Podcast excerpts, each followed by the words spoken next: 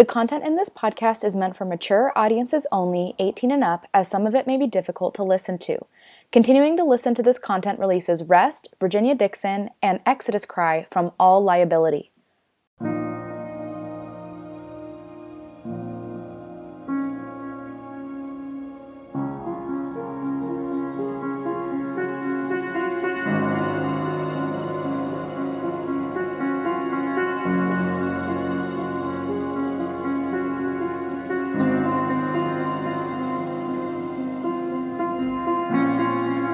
Welcome, everyone, to the Rest podcast, where our goal is to help each and every one of you displace confusion, chaos, and dis ease in order to heal and find significance in life.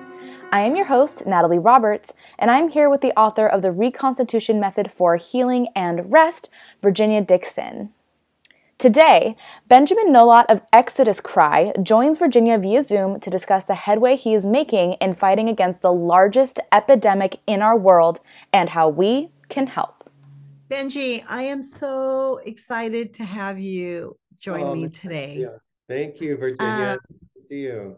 One of the things that I have found most gripping behind closed doors and at the clinic is much of the compounding confusion and chaos and disease and illness that we're dealing with is the fruit of us as a nation, as a country, losing sight of what's sacred about a human being, about the human condition. And for some time, I'd been saying we have a rape culture. We have a rape culture. And I know that's kind of aggressive, right? But we do have a culture of rape where everything that we once held sacred is deteriorating right before our eyes. And the root cause of that is up for discussion. But when one of my team members brought in a segment from a series that you did on what was happening in college campuses, I think it was called Spring Break or something. Yeah, Liberated, the new sexual revolution. I liberated. That's right, liberated. The new sexual revolution is absolutely at the heart of what I think is feeding destroying our nation. Yeah, it has been strategic, it's been planned, it's been systematic, but it is in full throttle. And I think your work really answers the question of what the heck is happening? How is it happening? And why is it happening? So I want our listening audience to hear you speak. Tell us your story, how you got into this line of work, Tell us about Exodus Cry. Yeah, so I started Exodus Cry in 2007 after learning about human trafficking for the first time. At that time, our understanding of trafficking was, I would say, fairly narrow in terms of you know, thinking of people who had been abducted and were being held in cages and, you know, prostituted out that way. As we continued to research and investigate the issue of trafficking around the world. I traveled to 19 countries in 42 cities across four continents over four years, making my first documentary, Nefarious Merchant of Souls, which is about global sex trafficking. And that really expanded my view of trafficking, what it looks like, and how it happens. And so after completing Nefarious, I was really interested in doing a deeper dive into Western culture and the sexual culture in America to understand more of the root cause elements of what's fueling trafficking. So we know on a fairly simple basis that trafficking is an issue of supply and demand. So you have a demand for illicit sex largely on the part of men. 99% of buyers are men and then you have a demand for the access to women and children's bodies predominantly. Women and children constitute 98% of those who are being sold. So the entire global construct of prostitution and trafficking is a construct of male demand. And it is uh, prostitution is a system of violence, exploitation, and gender inequality at its core. It's about men having access to women, predominantly women and children's bodies, and requiring them and demanding them to do whatever it is that they want to do. There's a lot more to say about that, but there was a question of okay, well, why do we see so many men today in today's world out looking to purchase illicit sex? Now, it's not to say that this has this has never happened before in history. It's to say that right. what's happening now is so much exponentially bigger and larger than what we've ever seen before across the globe. We're not talking about a few bad apples on the fringes of society. We're talking about entire, you know, swaths of the demographic that are now participating in the purchase of sex in the global commercial sex industry. So if you look at a country like Brazil, where studies have been done, 70% of men in Brazil purchase sex. In Germany, there are 1.5 million purchases of sex per day. In Spain, there are 1.5 million purchases of sex per day. So we're talking about large demographics of men who are rising up to demand the to you know the satisfying of their sexual appetites through paid illicit sex. So that is a new phenomenon. The newness of it is the massive global scale of it. Just to be clear. It's a yeah. mushroom cloud of a generation, just, you know, an explosion of demand across the globe, like nothing we've ever seen before. Yeah. And so there are several factors that we set out to unpack in the course of a couple documentaries. One of those things is how the world has become hardwired with the internet, giving access to the planet, exposing the planet to images of violent, hardcore graphic sex like has never been given access before in the history of humanity. One of my colleagues who is now passed, he was saying this sort of facetiously, but you can see more hot babes in 10 minutes now on the internet than you could have seen in an entire lifetime 100 years ago. The, the point being is just the oversaturation of highly sexualized and objectified and often violent images of women being preyed upon sexually. And so so when you talk about exposure to those images and what kind of impact it has, there's a socialization effect in terms of the way that exposure to those images construct our idea of what it means to be a man or a woman or a sexual being in today's world. We internalize those images and those stories in the construction of our identity, our values, our worldview, what we think sex is, and how we experience relationships. And so, what we have seen is this widespread access to pornography playing a significant role in the socialization of both men and women and the sexual education that they're now growing up with. So, that's one factor. Globalization is another huge factor. Access to travel like never before. So, there are a number of reasons for which we are seeing the commodification of human sexuality around the world. And, but a huge part of it has to do with the widespread proliferation and normalization of pornography. When we went and first started interviewing young adults at spring break, we would ask them this question Have you ever seen pornography? And it was such a foregone conclusion to everyone we asked that they had that we changed the question to at what age did you start watching pornography and so wow. what we saw was virtually universal access to and consumption of pornography by every young adult that we interviewed. And as we began to dissect the pornification of these people's attitudes, mindsets, and the larger culture that we're living in, um, what we began to see is a consistent story and a consistent script and a consistent narrative begin to shape take shape about who men are, who women are, and what sex looks like.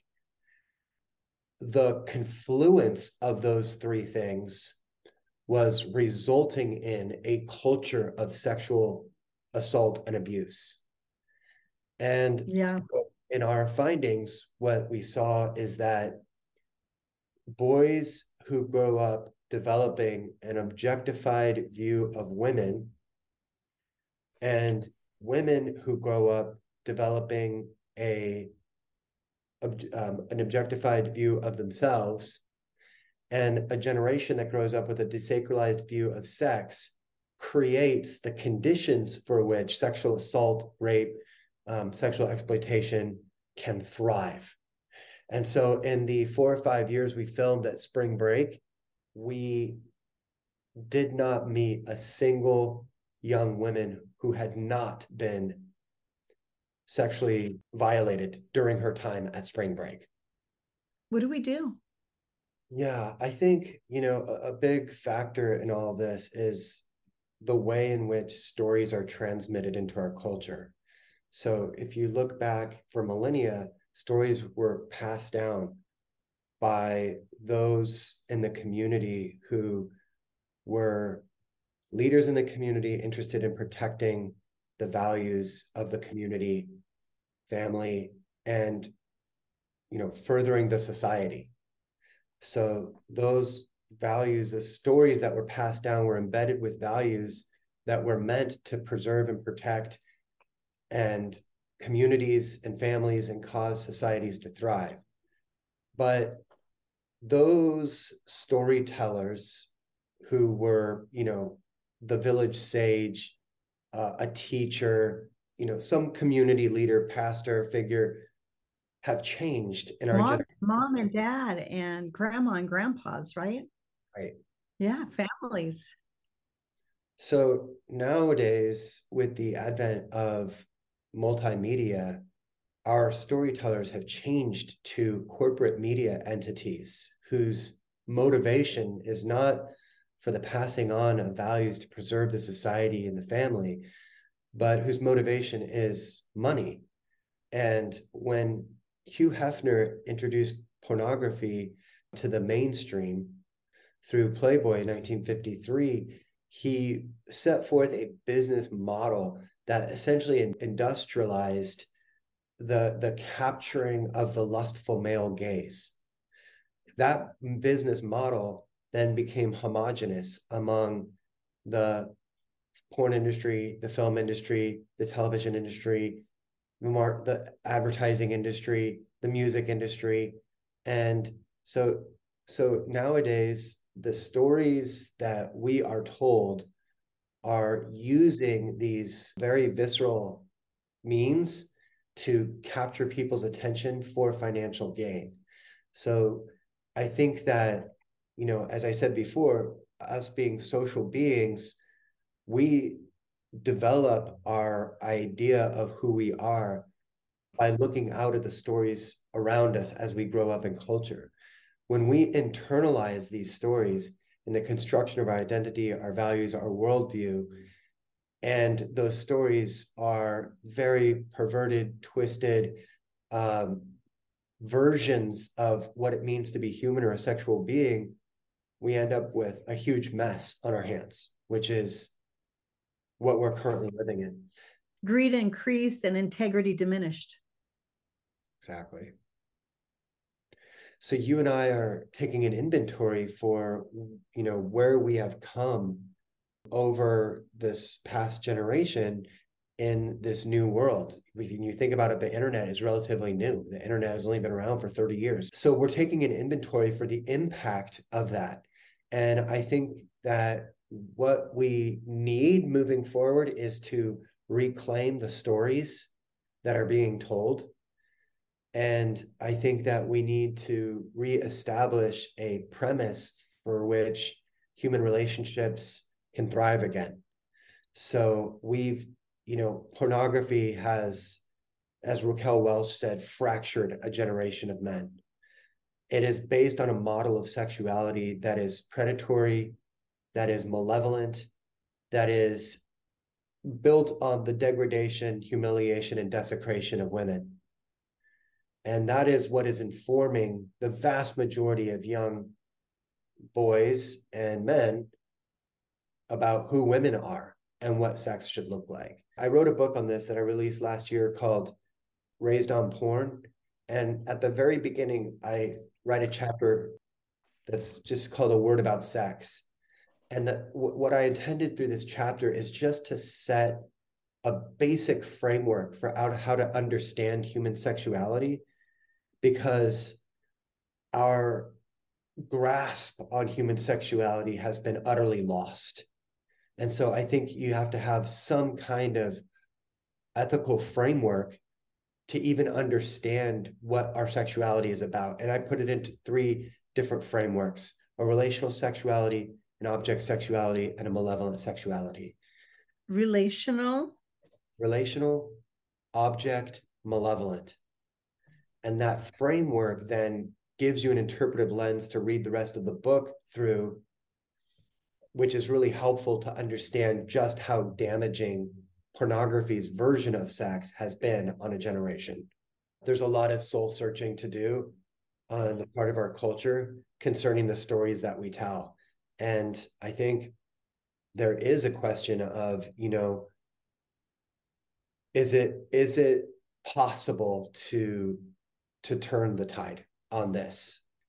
When you look at just you know how widespread the pollution of our humanity has become. Is it possible to turn the tide on this as you see it I think that it is. If you look at people like William Wilberforce, you know, who lived at the height of the transatlantic slave, slave trade, slavery had persisted for millennia on the basic premise that people with black skin are dark skin, have less value than people with white skin. He challenged that notion. He challenged the entire structure of slavery as it existed at his time. And he he shifted the locus of thought and the mass consciousness of society regarding the issue of slavery and, and the foundation of racism that it was built upon. And he was quite literally a hinge of history who paved the way for the abolition of the transatlantic slave trade. If you look at, you know, these social movements throughout history, the movement here in America to raise awareness about the harms of smoking and how successful that was at curbing the widespread rampant use of of tobacco and cigarettes that you know was causing so much cancer so i think that through awareness and education work, we will we can bring people back to the table of being more thoughtful and considerate about the kind of stories that we want to tell. Now, the corporate profit driven motive of this is quite literally a science of exploitation. And so that has to be challenged. And I think that's where, you know, people watching this come in we as a people need to challenge the structures uh, that be and the current systems that are running our world. So we do social activism campaigns that are designed to move the needle both on how people understand our world as well as the, the laws that govern it. We started a campaign called Protect Children Not Porn in 2021 that would require big tech and big porn to put age verification walls in place for the hosting and for the hosting and distribution of all online pornography. So that would mean that the user would have to have a government issued ID verified through a third party in order to access that information or that the, to, in order to access those images, that content. So we were told when we started this campaign that this would never pass in the United States because of our free speech laws and how protected the internet is.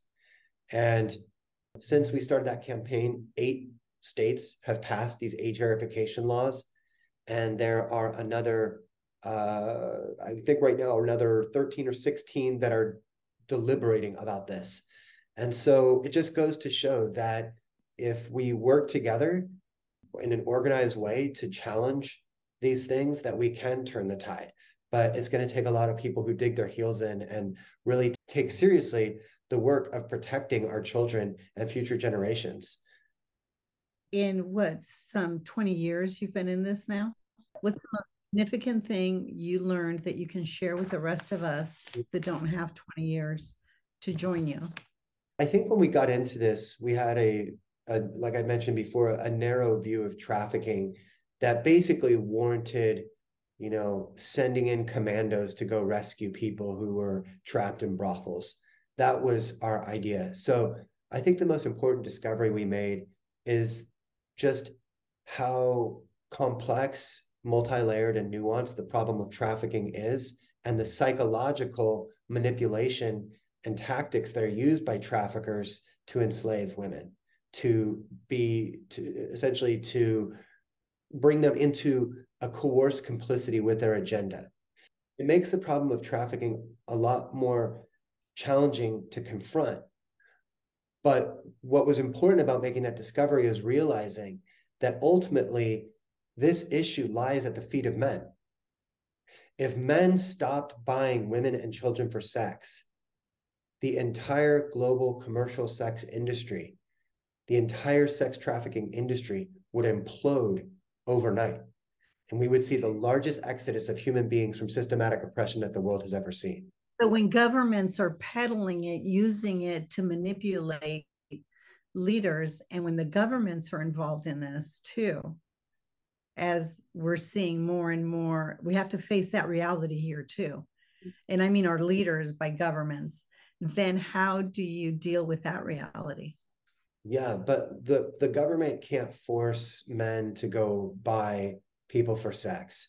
Sex trafficking exists because of a groundswell of men who grow up, you know, consuming pornography in the shaping of their sexuality and have now reached a point in life where they want to access those fantasies in really the only way that most men would would be able to, which is through paid sex. So the demand for illicit sex is the root of this issue. And so we are releasing a, a new film this year. We did some screenings of it last year called Buying Her. And that specifically explores this aspect of demand. So I think for me, that's the most important discovery understanding how trafficking works and how we bring an end to it by pulling it up by the root. That's the most important discovery that we've that we've made. Wow, I love it. How can the average person listening to this, I mean, let's face it, their sons, their daughters, their relatives, their it is like a cancer now. Yeah. What's practical advice? I know that we're seeing levels of impotence, for example, and unprecedented impotence, because nothing real can compete with the seduction of the lie of things that are false, narrated, whatever, put on the screen. And it just becomes crippling. So I wrote this book, Raised on Porn. I highly recommend people getting a hold of it. The first half is dedicated to providing a framework to understand what porn is and its impact on us. And then the second half of the book is dedicated to what we can do about it. And it speaks to everyone from okay consumers to parents to partners of pornography consumers. I spent 10 years writing the book that I wished was there when I first got into this in the first place. So that I think that's a really helpful resource. Okay. Our approach with this work at Exodus Cry is creating films and then creating activism campaigns, and they go hand in hand. And so if people check out Exodus Cry, check out our website, follow us on Instagram, on all the social platforms. People can find out about our movies, they can get educated, they can become more aware of the issues. And then we're constantly putting out calls to action so people can get connected with us through social media to get informed about different calls to action that we're doing and track with this movement to help abolish the systematic, widespread enslavement, exploitation of women and children. What made you personally get into this line of work? it was really something I feel like that snowballed. There wasn't one day where I said, I'm going to become an abolitionist and dedicate my life to the fighting of trafficking. It was more like I just felt once I learned about this that I that I needed to know more. And so investigating it, researching it, then led to taking on one project, which snowballed into another one, into another one. And over time, we became sort of like experts in this field through the projects that we were working on. Eventually, received consultative status at the United Nations, began doing screenings of our documentaries before governments around the world, began working with survivors, began developing outreach initiatives to intervene in situations where people are being trafficked. It just it just snowballed over time. And so now we've been at this for near 20 years and we can look back and see how impactful that our work has been just at you know starting from square one and then trying to do the next thing and the next thing and the next thing and right now this latest thing that i mentioned is this protect children not porn campaign that's gained a ton of traction and so for anyone that might be seeing this in different states i just encourage you to contact your legislator about these age verification laws because we want to see it passed throughout the united states to where there are no more children who are inadvertently exposed to pornography, which has such a damaging impact on their um, biopsychosocial well-being and their sexual development and their psyche and every part of their being. It is digital sexual abuse. The way kids experience those images is so harmful to their person. And so we, we want to see these laws passed to protect children and future generations of children. How do children experience these images that makes it so crippling? And also, by the way, exposes them to predators because curiosity, experimentation, and all that comes with it. Mm-hmm. And them violating each other. I don't know what the statistics are on this, but as kids are exposed to this, I'm sure they become little predators themselves. Yeah, you know, the issue is even the porn industry calls themselves the adult industry. So there's some inherent recognition that this content is not for children. And when you study the brain and you talk to psychologists, you can begin to get a picture of just how harmful it is for children to have premature exposure to hardcore graphic sexuality, much less adults. You know, the adults being exposed to this image, these images are are harmful as well. But as a child you just don't have the psychological apparatus or the emotional maturity or health to even know how to frame these things. So it creates a very confusing experience for a child when their sexuality is prematurely awakened. They oftentimes talk children oftentimes talk about experiencing a mixture of shame and arousal and not knowing what to do with yeah. that the way they begin to relate to themselves and others begins to change for some children we've heard testimonies of kids who became suicidal as young as 11 years old okay. having you know begun to come under the dark dark feelings of shame associated with images that they're being exposed to that are again based on the humiliation of women so i i'm aroused by this but i'm also this is disgusted by it I spend a whole chapter on the neurology side of this, which I won't take time to break down here, but just to say that when you know because of neural coupling and the way that our brains work, we, we it's not like we experience these images as something happening, you know, in this distant place. We experience them as very as a very real, visceral, um, immersive experience. So right now, our world has become this global orgy that all children are living in proximity to and it is it is damaging to them and and to the to their healthy sexual development and ability to engage in a healthy thriving relationship that's really powerful the concept of a global orgy that's really unbelievable And you know, when you think about the billions of hours of pornography that are being consumed across every nation on earth, it, it is, it's a, it's a picture of this global orgy that we are all living in proximity to. So, what we are talking about is a corporately sexually traumatized planet. We're talking about if, if, you know, if I maybe haven't been personally traumatized, I know some either a family member or a friend has. We are all right now in this corporately sexually traumatized planet and people are wounded and people are hurting and there just aren't enough healers or enough awareness for people to understand that they need healing to address the scope and the gravity of this problem. I'm in it.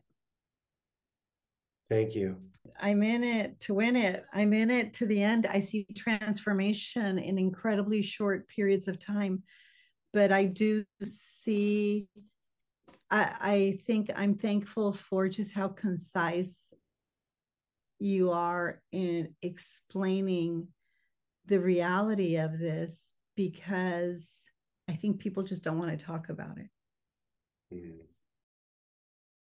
for a lot of different reasons. And and you nailed it. It's the shame and the excitement of it and the shame of it. And mm-hmm. it's like anything else sometimes it takes the loss of life for a corrective measure to be implemented by the masses. How many years have we been talking about drugs? Right. Right. And the consequence of drugs. So many people that find themselves dealing with serious addictions have lost their innocence to this. And I love what you said the global orgy because really it's like we're on life support almost right now in terms of thankfully i think there's enough uh, in, in terms of the consequence of what is happening the violation the abuse. I mean fathers really taking liberties with their own children. This leads to such if we don't harness this I think it's worse than any addiction, any substance abuse that we're dealing with. I think this global orgy we find ourselves in is more intoxicating and I think it's more dangerous because you don't need a substance, you just need a thought. Yeah.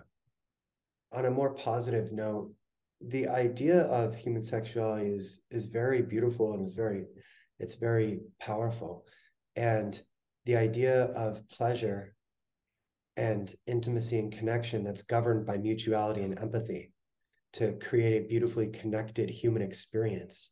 We are wired for pleasure. And so that can be such a life enhancing, deeply satisfying, and emotionally lifting experience to have a sexual encounter so what we're addressing is the perversion, pollution, and the deviancy of, of, of human sexuality, using sex as a vehicle for the destruction of one person for the pleasure of another.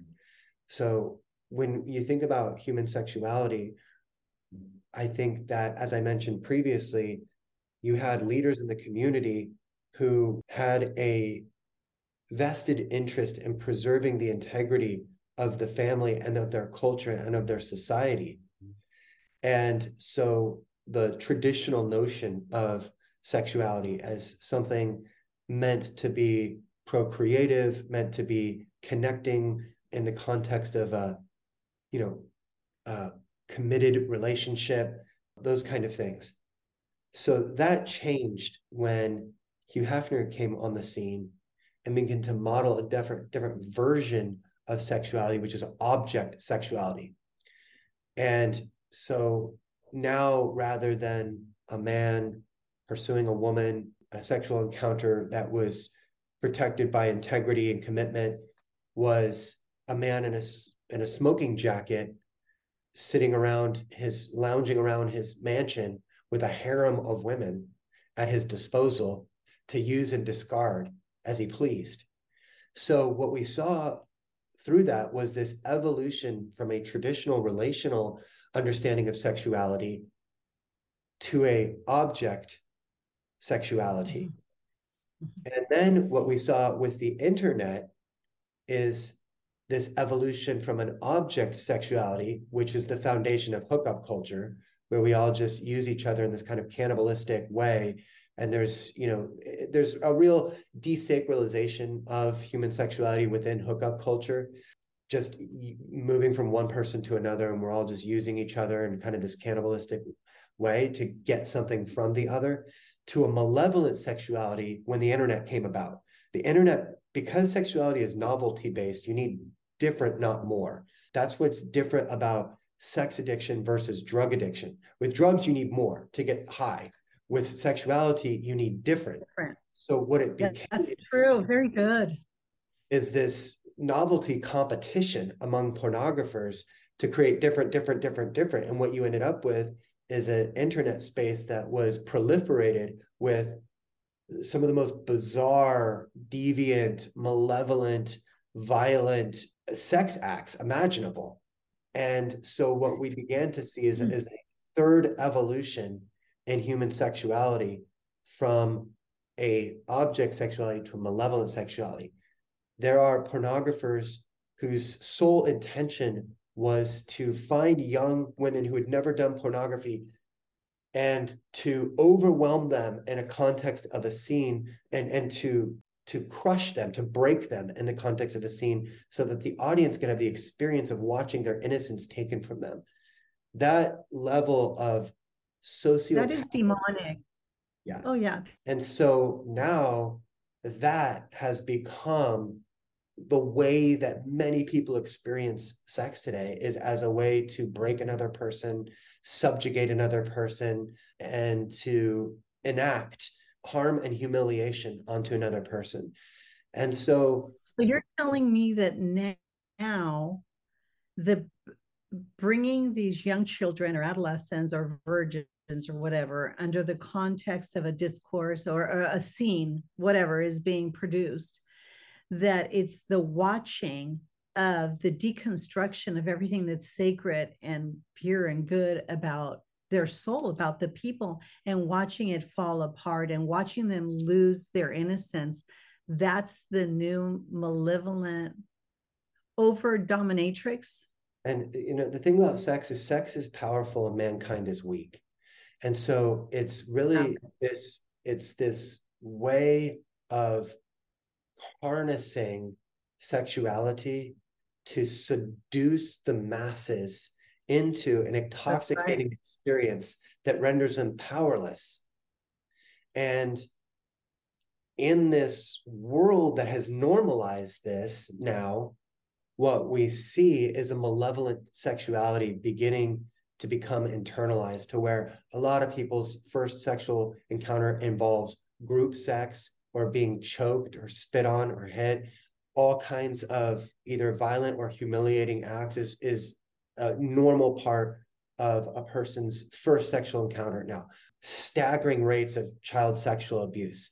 There was a study at one Ivy League school that showed that one in four women were sexually assaulted during their time going to school there. We're just seeing the the the staggering implications of a generation, you know, experiencing this. So, the, so to bring it back, I think that people have to begin to consider that exposing themselves to these images, though intoxicating, is ultimately going to undermine and, and be detrimental towards this very p- powerful part of their humanity that has something so beautiful and life enhancing to offer them. If they honor it and reverence it and cherish it and experience it in the right context, which is the context of mutuality and empathy which is the exact opposite of what we see in the world of porn. Yeah, what you just described. I don't know. I'm listening to you say this. I mean, it's kind of shocking. I thought I'd seen and heard everything, mm-hmm. but this is a whole new level of disgusting. Yeah. And I think, other than inviting those people, dealing with the aftermath of that, and inviting into a place of rest and rebuilding the foundations that have eroded that's what we do here and simultaneously doing the work you guys are doing which is bringing this to people's attention mm-hmm. and restoring the damage we can restore it because the best advocates for healing and and multiple and facilitating healing is going to be the people that have suffered this trauma mm-hmm. that are going to say not on my watch. I'd rather die a thousand deaths than watch this happen to another person. I do think the power of that is so so great benji that i i, I think there can be a whole revolution. Absolutely. I do. I believe it. I believe it. And i think the masses their masses, they're not intoxicated with money, nor are they intoxicated by greed. The masses want and need healing because they're trying to stabilize their schools, their communities, their families, their marriages, right? Their state, their nation. So I think the appeal, I think the the beautiful thing that our work can bring to the table is appeal to the affection of the masses mm. and always, of course, challenge the powers that be to say, you know, we're not going to go away. Yeah. And we need to resist this darkness that is upon us. Well, thank you for you know anyway. to helping people heal. I think for people, anyone who's listening to this, I really encourage you to check out our documentaries, Nefarious on global sex trafficking. Um, we did a documentary called Raised on Porn, and then we have a more expansive and in-depth resource, a book written alongside of that. Um, and we came out with a, a, documentary series called Beyond Fantasy, which is an expose of the porn industry. On your, Ex- where can they find all your resources? ExodusCry.com. Okay. Benji, thank you so much. Thank you for your hard work. Thank you for your faithfulness, your commitment, and thank you for providing all these resources for us to share with our listening audience. Absolutely. Thank we'll you. look forward to having you back to talk about your book. All right. Sounds okay. Talk to you soon. For updates about rest and this podcast, please visit our Instagram or Facebook, The Place of Rest. If you would like more information about Virginia or to support and join the cause of rest, please go to theplaceofrest.com forward slash donate or call 949 289 5935. Thank you for listening to Rest with Virginia Dixon. We'll see you next week.